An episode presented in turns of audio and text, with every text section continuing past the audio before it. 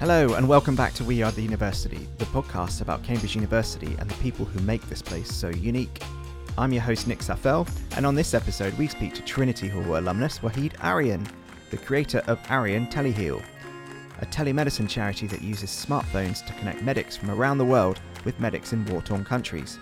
Waheed tells us about his experiences of growing up in Afghanistan, escaping civil war, learning English through the BBC World Service, and arriving in the UK at 15 with dreams of studying medicine at Cambridge. I'm joined in the studio by my colleague Karis. Karis has written a great story about Waheed that you can find on all of the university's social channels. In the story, you can also watch a short film about Teleheal and see how Teleheal works.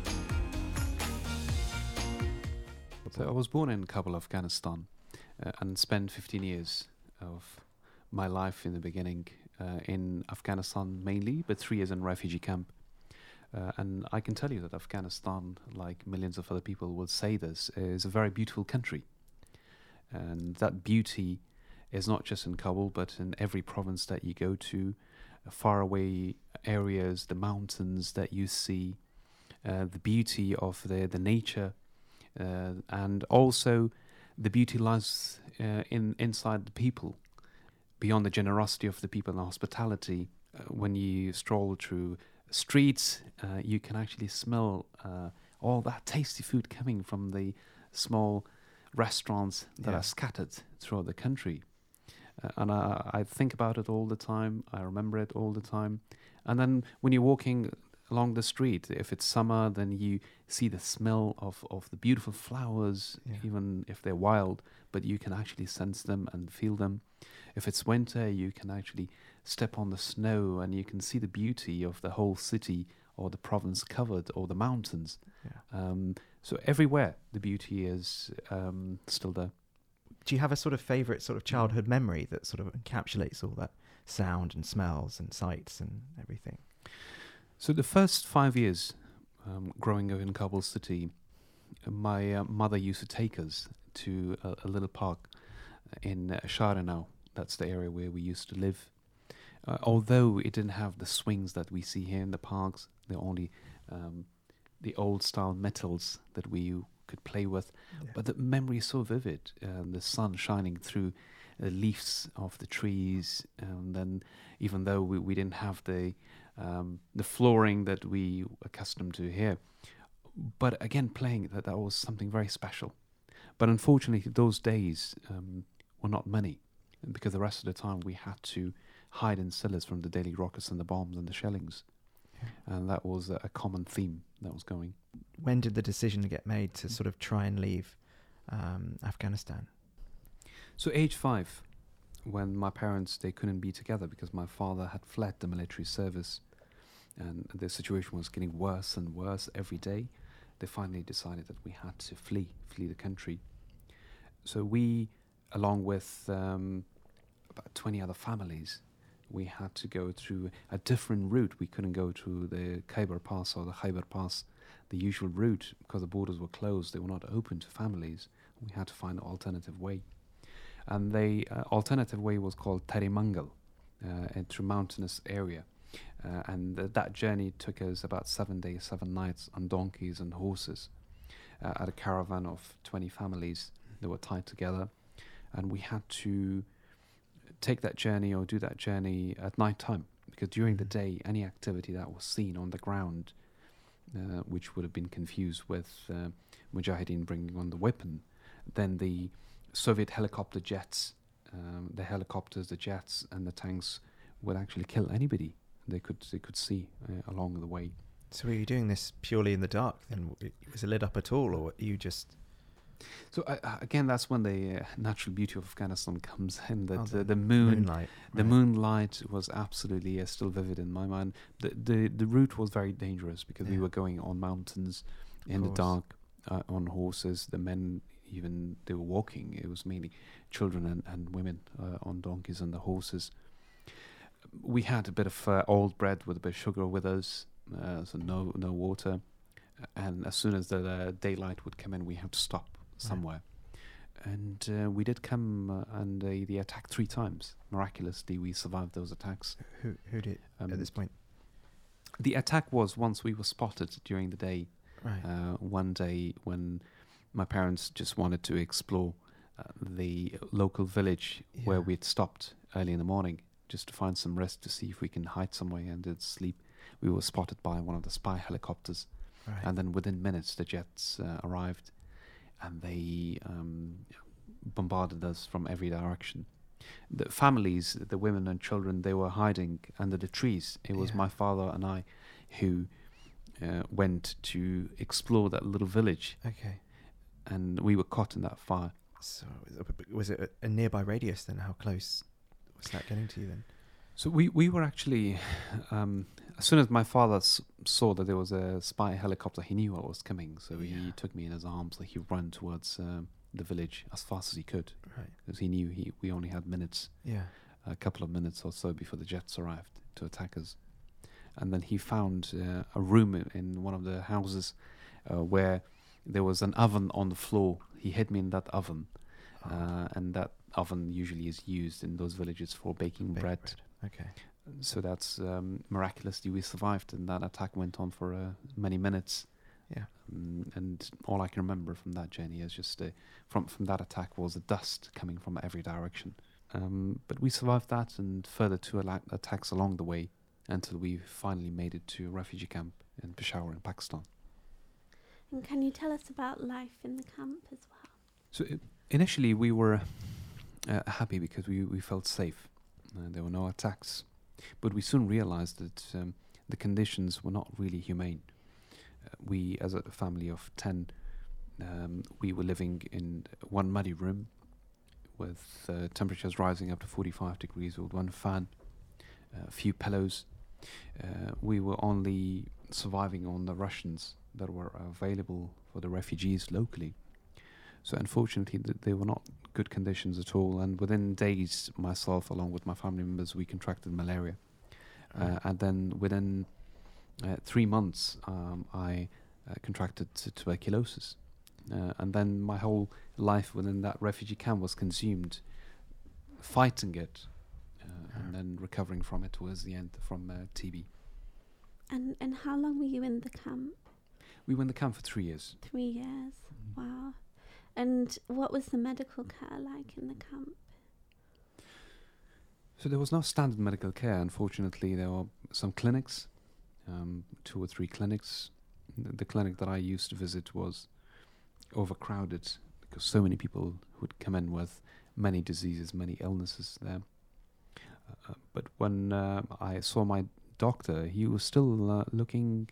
Um, he was smiling at patients. He was still happy, Hmm. And that's uh, the first time when I realized that w- what's wrong with him and why is he smiling? But then I saw that it's actually he found it extremely rewarding to to be helping all these people. Uh, so I became friends with him, and then he uh, gave me a stethoscope, an old stethoscope, and an old textbook Yeah. to keep looking at the pictures, and because I didn't have any toys to play with, so they became my toys. Okay. Uh, my father he also bought um, some syringes, plastic syringes, uh, that I could um, inject boiled water into his arm from time to time just to feel like a doctor. Right. Uh, of course, his arm would turn uh, all red and blue. I can imagine. I, yeah. I, I wouldn't uh, allow it myself now, but uh, Yeah. he was a brave man.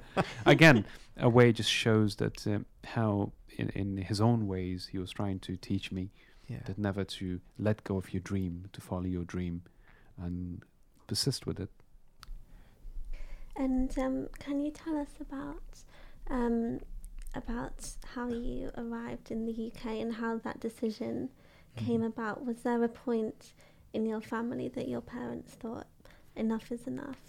So, age 15, uh, when um, the Taliban were in power in 1999, I think that's when my parents realized that there was never any safety in the Mhm. country and there was uh, never any future. And I was so determined to uh, become a doctor and to do Mm. something with my life, and there were no opportunities.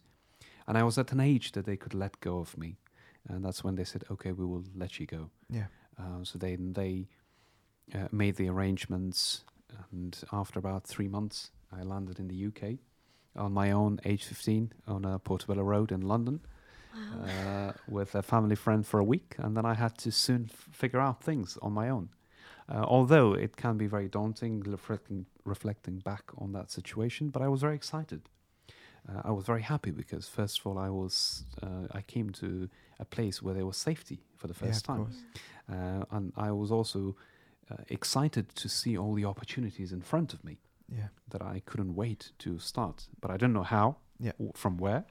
Uh, and I asked some people around me, some uh, other refugees, uh, what to do, what not to do, and there was some various advice given to me, and most said that, well, given your background, the lack of education, I think you should just stick to labor work, whatever you can do, whether to work in a uh, in a chicken shop or become a taxi driver, which was absolutely fine, and they're really hard-working jobs Yeah. but they were not actually what my aims were. And you just ste- you did you just keep to your goals then? The, the the mindset you had that anything was possible. How did you focus from that point? So I did obviously listen to them, uh, and I took their advice to the extent that I could use those as stepping stone to the next Okay. stage. Uh, but I always kept my dream, and that dream was to become a doctor. I was still um, figuring out things. I didn't know how to do it, Yeah. but I was very confident that one day I would become a doctor. Um, but not only to become a doctor, but to be able to help back uh, in areas like Afghanistan and conflict zones where people need uh, a lot of help. How did you manage to get enough money to get by, and how did you study? So when I came, um, I came with about hundred dollars in my pocket, um, and then within a week, I found uh, a job um, on Edgware Road uh, as a salesman. I was going from shop to shop and just asking for jobs, and I think it was the fourth or fifth shop. The, the owner was there, and he asked me um, what I could do. I said, "Well, I could sell," and he said, "Could you?" Do you speak any other languages? I said, yes, I speak Farsi, Dari, and I could speak a, a bit of um, um, Arabic and Hindi. And said, well, that will do on Edgware Road, because Yeah. that's the area of uh, Of course, yeah. Uh, so they said, when can you start? I said, uh, I can start now. And Yeah. I started immediately. So that was the beginning of my working days Yeah. uh, in the UK. And money from that and other jobs that I did, Yeah. they paid for my own expenses um, as well as for the expenses of um, my younger brother who came in a year later. But also, I kept sending money back home to support my family members. But along the way, uh, soon after that, uh, I I started self reading English. Uh, I knew I had to improve my English. Yeah. Uh, I had to learn it from the scratch, actually, properly. What did you use? Sorry. What did you use to learn English then? I found some GCSE books. Right. Okay. yeah, some science and English GCSE books, and I self studied. Okay. Um, so I, going to work, coming back from work, using my any mm, off time when the, even customers were not there, I had my book just hidden uh, under the Right. uh, in in the book uh, in in the uh, shop. So I used any opportunity for for the first in '99 till 2001. I, I worked extremely hard. I studied extremely hard. And 2001 was when I went to um, Westminster Kingsway College. Right. Um, and then I sat the pre A level test. I just wanted to skip GCSEs, got to read them on my own. And I Of said, cour- well, I, yeah. I could do the A levels. Uh, and and I actually passed that test borderline. And they were still not sure if I could do it. Right. Um, but I reassured them that yes, I, I told them yes, I've done this all back home, and uh, I, I, I lied. by, by- yeah, Yeah. uh, I, I just wanted to appear confident because I so badly wanted to start A levels and then go to university. Yeah. So they let me do A levels, um, and because I, I had to prove a point instead of three, I took five AS levels, um, and I had to spread between colleges because I had to fit in working during the day with it. So I was doing some in the evening, and I was doing others during the day in three different colleges, which was Hammersmith, Kingsway, Maida Vale, Okay. uh, all these colleges. Wow. And did you have? Was there um, a teacher that that was particularly inspirational from those colleges, or or did that inspiration really have to come from inside at that point? Well, teachers were supporting; they were very friendly, but they were not sure of me in the Mm. beginning. Right. Uh, in a way, probably I was an anomaly that I didn't have much paperwork in terms of to prove my education. But after the first year, when I, I put in so much hard work, and the results came in that um, I got A's, then they started noticing more, and then I went to them. I said, um, I want to apply to Cambridge.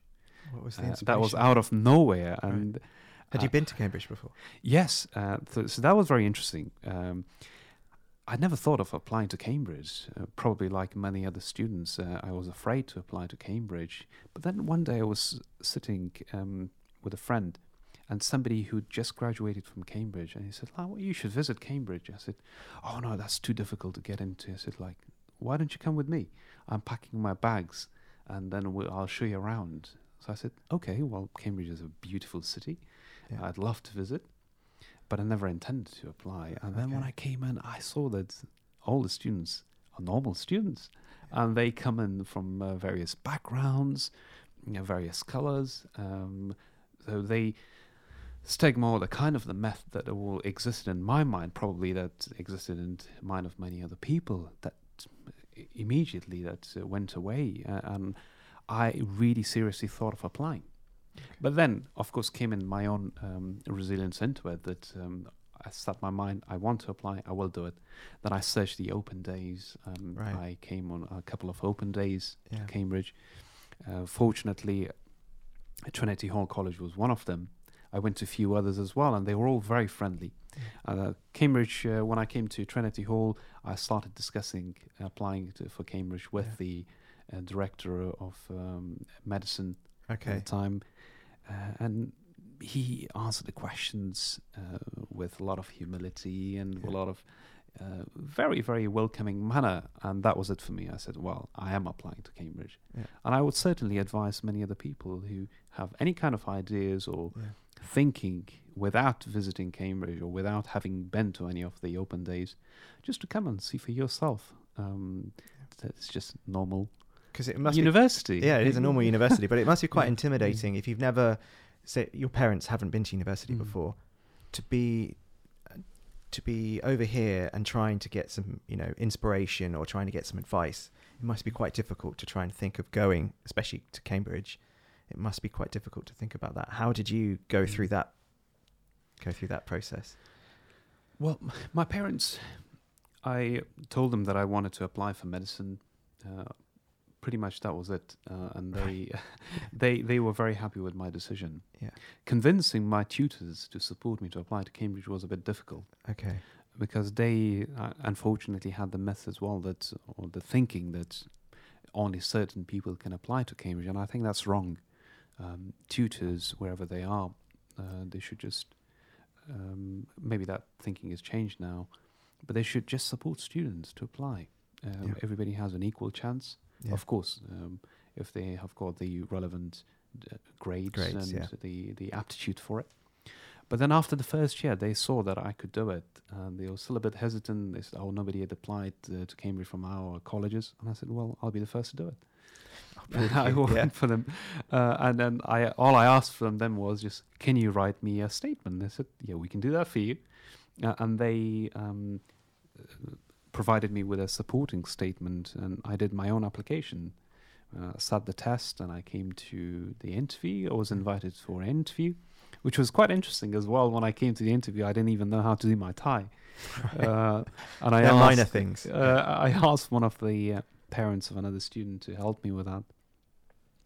Uh, and then after the interview, um, the interview went, uh, nobody knew how it would go, like any other interview. Then um, a couple of months later, or I heard back and said that um, uh, I have been given a place at Cambridge. So that was, since arrival in the UK, probably that was one of the happiest days that I had, or the happiest days Wow, to and know that I will be studying at Cambridge. That's amazing. And how did your parents react when you told them the news? Well, everybody was over the moon. Everybody knew. Um, when I called my parents and said, "Oh, um, uh, I've got admitted to Cambridge," they didn't know what Cambridge University, what Cambridge Yeah. University was, and they said, "Oh, well done, son. We knew you would make it." and that was it. So, can you tell us about life at Cambridge? Did you Mhm. have people who really inspired you, or um, yeah, Life at Cambridge, um, it's it's very surreal, uh, beautiful. Uh, it's so many emotions put together. because on one hand it was one of the first institutes or places that I started my formal education, and that was Cambridge. So, so now, reflecting back, that was quite difficult for me Yeah, personally. yeah. Uh, I had uh, brought in uh, um, many issues with me academically because I'd never knew how to learn properly, Mm. uh, but also socially as well. I didn't have any friends, any family members. Yeah. Uh, financially, didn't have any money, and Did you still have PTSD at this point, or? I think I was still kind of uh, yes, I, I was still having that PTSD and Right. anxiety as well Yeah. at the time, but I had a, a an amazingly supportive environment around me. Uh, the, the senior tutor, Dr. Bampos, Nick Bampos, who was looking after me at Trinity Hall, uh, and the admissions uh, director of studies, the admission tutor, the director of studies, uh, Professor John Bradley. So they uh, put their hands around me and they said, "You'll be fine." Uh, and although I did struggle in the first two years academically, I was trying, still trying to figure out how things would work. Uh, they uh, stood by me and they said, "No, you will make it. Uh, you'll make it through this." And there were many other ways for me to apply for grants, which um, those those funding schemes still exist, I believe. Um, socially, a social support was there. And, and I was beginning to have that friend circle as well, and which was down to myself. And by the third year, I, I uh, uh, did uh, well to recover from all those challenges, uh, and um, I was fortunate to get a first for my research project. Uh, and but that's all with the support and, and the great friendly environment that uh, Cambridge offers. and what was your research project on? Uh, so I did uh, pharmacology, uh, and and my research was within pharmacology. Oh, wow. oh, lovely. And um, and can you um, can you tell us what happened next after you left Cambridge and bring us up up to Mm-hmm. Mhm. speed with where you are today? So after graduating from Cambridge 2006, I went to Imperial College in London, and Yeah. that's when I finished my clinical studies. Uh, I also did uh, elective at Harvard University in America. I was given a scholarship to do my surgical elective there. Okay. Uh, then I became a doctor in 2010, uh, and that's when actually the beginning of the journey of the global health started. Because my ultimate aim was not just to become a doctor, but how to be able to help. And I uh, Help. immediately, Do you mean help uh, in- in Afghanistan as well as back at home and, and the UK as well, or did you mean? sure. Yeah. So one of the aims, which was to be able to become a doctor, that Yeah. was achieved, uh, and through that I could help people within the NHS to Okay. treat people. So that was amazing. But it, I had seen so much suffering, so much trauma during my childhood that those memories were still very vivid. Uh, so I really wanted to go back and help those people in conflict zones. I didn't know how, but again, I was very determined uh, and took that uh, hope and that uh, dream with me to, to, to Kabul, Afghanistan. Made many more frequent visits to Kabul you know, for about four years Right. trying to teach in any way I could, trying to help on the wards in hospital. And I also saw that there were so many other people in the NHS and the National Health Service UK. They were passionate about helping, but they didn't know how to do it in conflict zones. It was too risky for them to go, and um, taking leave, financial commitments, and so on. Yeah. And then I had to really think hard to find a way how to be able to connect uh, the advanced healthcare system that we have, we're privileged to have in the UK and in many other countries, Yeah. to the broken healthcare system in conflict zones and in low resource settings. And I came across telemedicine in 2014, which existed. Um, some organizations like um, um, Médecins Sans Frontières, they were doing it, they still do it. But Mhm. it's more a rigid format that um, you can transmit images or information through uh, laptops or through um, monitors to each other, and the Right. specialist can give advice. Uh, and I tried to initially implement that scheme. So I went back to Kabul, Afghanistan, and spoke to the Ministry of Public Health. And I asked them, "Can you get some monitors?" And we'll, I'll get specialists on the other end. Uh, they were very helpful. and They said, "Yeah, we'll try." But after about six months or one year, nothing happened, and and all those equipments would cost a lot of money Oh, so it's a funding. the funding, Funding issue, but also a lot of practical aspects of it as well. That Yeah. you would need uh, a room, a dedicated office for somebody to be able to coordinate all these calls Yeah. and so on.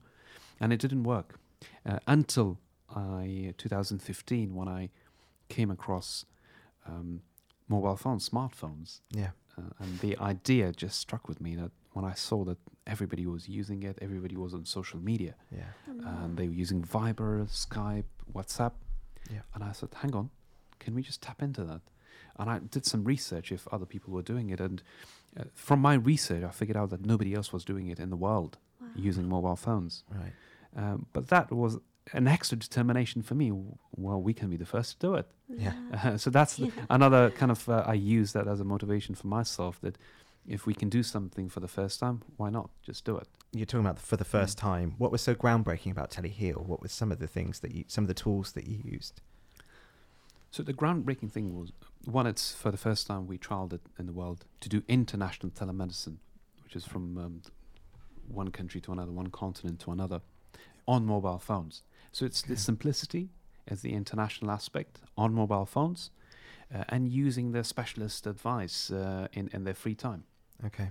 So from on that end, we created groups which we still have for hospitals in various uh, parts of in Kabul city. That's where we started trialing this program.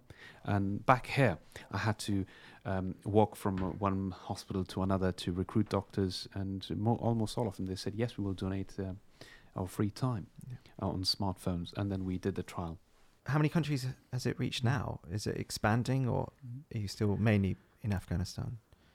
So 2015, when we trialed it, piloted with um, five hospitals, after six months when we did surveys, they showed that the work is truly life-saving, Yeah. uh, and it also increases capacity, the education, for the medics right. over there, Of course. but also for the volunteer medics that they can learn from the cases that uh, we bring in or we see in conflict zones. yeah. Then we went on from there to expand to all the emergency departments Mm. throughout the country in Kabul, in Afghanistan. In 2017, we started expanding to Syria to uh, international um, independent doctors association in northern Syria in Aleppo. Okay. We're connected. Then we started our partnership with Health Education England, Right. and that was in 2017 as well. And through that, now we are hoping to expand our work to um, Uganda, which we're working on that. Yeah. There are in the West Nile region, there are refugees around 1.4 million from South Sudan that reside there. So of course Wow. they, they have a lot of medical healthcare needs. They need to be catered for, uh, and we believe that uh, telemedicine is the way forward. And we've also expanded South Africa, so we are connected to five hospitals in rural regions, Yeah. and we advise uh, our own health education, our own GP uh, trainees or A&E trainees from the NHS who visit those hospitals for a few month rotation. Yeah. But through helping them, we help the local population. And I'm just thinking about in a war-torn country like Afghanistan, was there how much of a sort of brain drain, if you call it that, was there? How much sort of talent left? Mm. You know, because I imagine doctors and things. How many sort of stayed, and how many sort of left? How big was the scale of the problem of, for mm. for the medic- medical sector in Afghanistan? So there's a huge problem. Uh, and Afghanistan ha- has been through nearly four decades of war. So I agree. There, there has been a lot of brain drain. Um, many infrastructures uh, were ruined through the war. Uh, so the present government, led by um, uh, His Excellency Dr. Ashraf Ghani and um, His Excellency CEO of Afghanistan, Dr. Abdullah, have done very well Okay. to um, bring in many reforms, but a lot needs to be done. And we have to be realistic in Yeah. a country that's been through so much war, and still there's ongoing war. Of course. Yeah. Um, it will take a lot more time for that. Uh, and the, the, the important factor that I have realized is that whether it's medics or any other professionals working in conflict zones or low resource settings, they have a lot of determination. They work extremely hard yeah. although they don't have the fancy resources that we have or the adequate capacity or the resources but they do put in and all those hours whatever uh, innovative simple innovative ways Yeah. they can do to help people So does that make any complications between what you know the practices you have in the UK and the practices over there? Is it you know more than equipment or anything like that? Mm. Is there anything? Does that bring up any new challenges for you?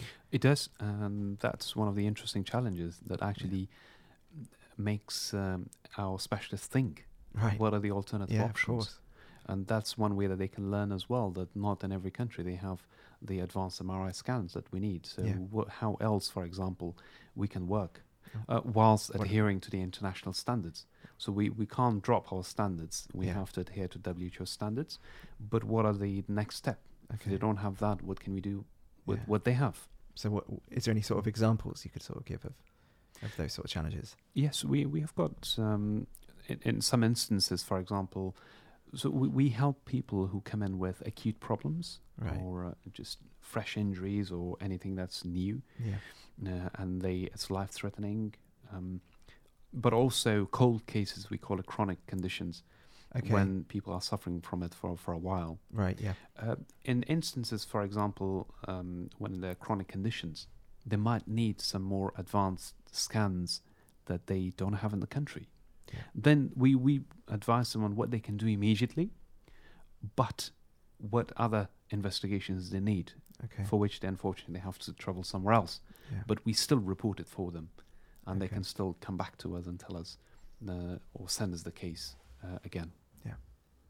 So I'm just thinking as well. So, uh, I might be this might be the wrong word. Is it endemic? Endemic is the one a sort of regionalized problem, right? Mhm. Is there anything that in Afghanistan now that is kind of people uh, taking up a lot of um, resources? Mhm. I'm just thinking if that's a, even a relevant question, but you know, just Mm. something that might not be so prominent here, but over there it's a regular occurrence. Is there? Tuberculosis is one of them. Okay, so Um, much like what you had in your experience. It indeed. Uh, so I suffered from tuberculosis along with my siblings, uh, and I went back to the UN in last September Yeah. um, because of uh, a theme um, at the UN General Assembly. One day was dedicated for tuberculosis. Right. Uh, so, as a Stop TB organization that collaborates with the UN as one of their ambassadors, I was invited to go and talk and tell them about innovative ways of how to be able to tackle tuberculosis. Uh, and it affects millions of people. Mm. Uh, actually, one third of the population, if I'm correct from my studies, um, they are infected globally. We don't know about it. Okay. They, one way or another, they are infected with it, and millions of people they die from it every year. Unfortunately, conflict zones and low resource settings are the ones which are heavily affected by that. Yeah. Of course. But we have to find newer ways, faster ways to do that, and that's where, in my capacity as the NHS um, innovation, I was a fellow last year, uh, Right. clinical entrepreneur fellow. Uh, this year, I'm uh, appointed as a lecturer and mentor. Okay. I was brought in new ideas to support what experiments have happened, Yeah. what research, but also how we can use telehealth, uh, what we do, telemedicine, to, for example, to train more doctors how to be able to stop TB easily, how to read scans easily, and how to follow them up and treatments and so on. And that's when I was privileged to speak in front of heads of state, uh, as well as presidents and royalties. Uh, um, but that's the important point was to tell them the importance of acting. Uh, so that after the UN General Assembly is finished, so each one of them, when heads of state, when they go to their own countries, that they can approve the policies, Yep. and then the people uh, on on the ground they can implement. Implement. That's amazing. And um, can you can you tell us um, what's the future of of teleheal? Um, where do you where do you see teleheal going? What's your vision? So the vision for Teleheal is that we would like to democratize healthcare access for everybody in the world. Uh, we started with conflict zones, uh, with low resource settings, and there are hundreds of millions of people and they need assistance. Uh, so I think we're just at the start of our journey. Of course, we can't do it on our own. We need more support. We need more financial resources. Uh, we are a charity registered in the UK, so anybody can kindly donate. But also, we need more assistant specialist uh, assistance more partnership with organizations, with academic institute, uh, whether it's research or otherwise. But the v- bigger vision is that we would like to democratize, we would like to give access to people everywhere in the world to uh, the best healthcare uh, universally. So, um, Waheed, can you tell us um, what's next on the horizon? Well, there are two things. Um, one is the Arian Global Academy, so it's a new startup, and the second one is the book. and that um, I'm s- I've started uh, writing it. So the Arian Global Academy, it's a new startup, uh, and uh, we're about to launch it in the next couple of weeks. It, it consists of uh, an innovation hub. It's a virtual innovation hub. Uh, people with any ideas um, globally, they can come to us, and then we can advise them how to take their ideas and their products uh, to turn them into missions, into organizations, and to give them that international traction uh, that they require to help people. So is it more than just a health initiative? Is it is it covering lots of different fields and research? Uh, absolutely. so it's okay. anything innovative. So it's innovation hub is one part of the Arian Global Academy, Okay. but the aim is uh, to help people in the UK, uh, in uh, other um, countries in the West, but also Yeah. to help people in low resource settings as well. okay. Um, for example, if people have got brilliant idea in Africa Mhm. or somewhere they don't know how to get that penetration into um, the market in the UK, we can help them with that. Vice versa. Yeah. Um, I was speaking a while back at the um, Innovation Summit here, MedTech Futures Conference. And there were many people, they had brilliant products, but they didn't know how to take them globally. Okay. So we will bridge that gap for them because we are connected. We partner with many organizations, and we support each other, and we will give that platform Yeah. to these companies or individuals to take their, their initiatives to another level. So innovation hub is one part of it. Mhm. The second part is that we will have uh, weekend seminars. Okay. Uh, we'll start off with the UK, uh, and then we will uh, go international with it. And these weekend seminars, one day, will be dedicated to uh, personal development, well-being, and communication skills. Um, resilience, motivation comes into it as well. Yeah. So we'll be teaching using a model that incorporates science, psychology, uh, sociology, as well as business entrepreneurship skills, all Yeah. in one, in more evidence-based model, as well as with the help of the uh, experts globally that we we we can go and ask them to to help us with that. But also, our work will be in line with the UN global goals Okay. again to provide that education. So that's the first day.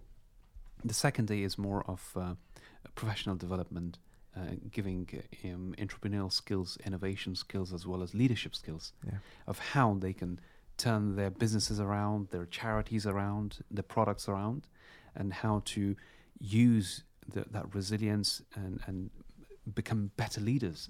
And they can negotiate across the table with ministers, with heads of state, or speak in front of heads of state, Yeah. and, and to be able to, uh, again, make a difference in the world. Great. And then how does that link to your um to your new book? Is there an, is there a, a link to that, or is are you right?